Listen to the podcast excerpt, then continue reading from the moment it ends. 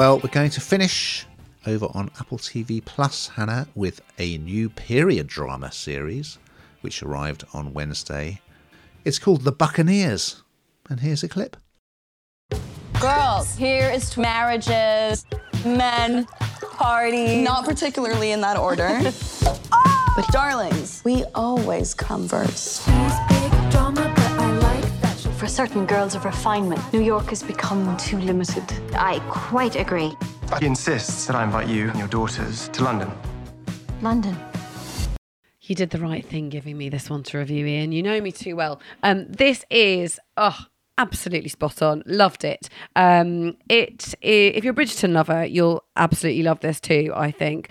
Um, exactly the same sort of premise. Um, the debutante era, um, but it, but with a twist. Uh, I, I there's lots of things about Bridgerton and also the Buccaneers that are very very similar. So obviously the timing, but also the modernity of the music. So you'll see um, tracks like Taylor Swift. It was slightly different in in Bridgerton because they sort of did it more as musical. This is actual proper kind of pop songs singing through this, which which makes it feel really lively um, and makes it feel really fun. And I think that's what I really loved about this. It's just not heavy going at a time when we could really do without heavy going. Um, again th- this is slightly different because this storyline is based on the Americans coming over to England in the 1870s. They're sent, the, the group of very wealthy American girls are sent by their mothers in the hope of securing aristocratic husbands. And um, it's based on an unfinished novel by the American author Edith Wharton.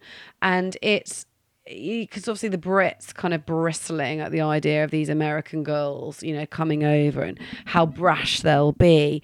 Um, and they're not rewriting the rule book. They're not. It is what it is. You know, people are romancing each other and the wrong ones fall in with love with the wrong people and and that makes it all the more interesting. But it's just that slightly different dynamic than your regular um, sort of historical drama, if you like. And that's fun loving pop element, I think really, really I don't know, it just makes it exciting. You kind of want to sing along. It's upbeat, it's great. And there's lots of eye candy for everybody. Let me give you that little warning and that little tidbit too. So, yeah, great big thumbs up from me. What are you thinking? I didn't want to like it, I must admit, because it mm-hmm. start it starts with the wedding, doesn't it, of mm-hmm. Conchita, and the groom hasn't shown up, and then he does show up, and he's not going to go through with it, but then he changes his mind, and I'm like, "Oh." and then there's a very excitable group of bridesmaids, and there's a meet mm-hmm. there's a meet cute with a good looking guy who's come to the wedding, but I must admit, it's pulled me in, and I started really enjoying it. Um, it's just irresistible, really. It's got the wonderful Christina Hendricks of Mad Men fame. So she plays New York socialite, uh, Mrs. St. George. And yes, after the wedding, the girls and a couple of the adults are invited over to London, and it's a bit like a sort of hen party on tour. You see them going along in their carriages and leaning out the window, screaming.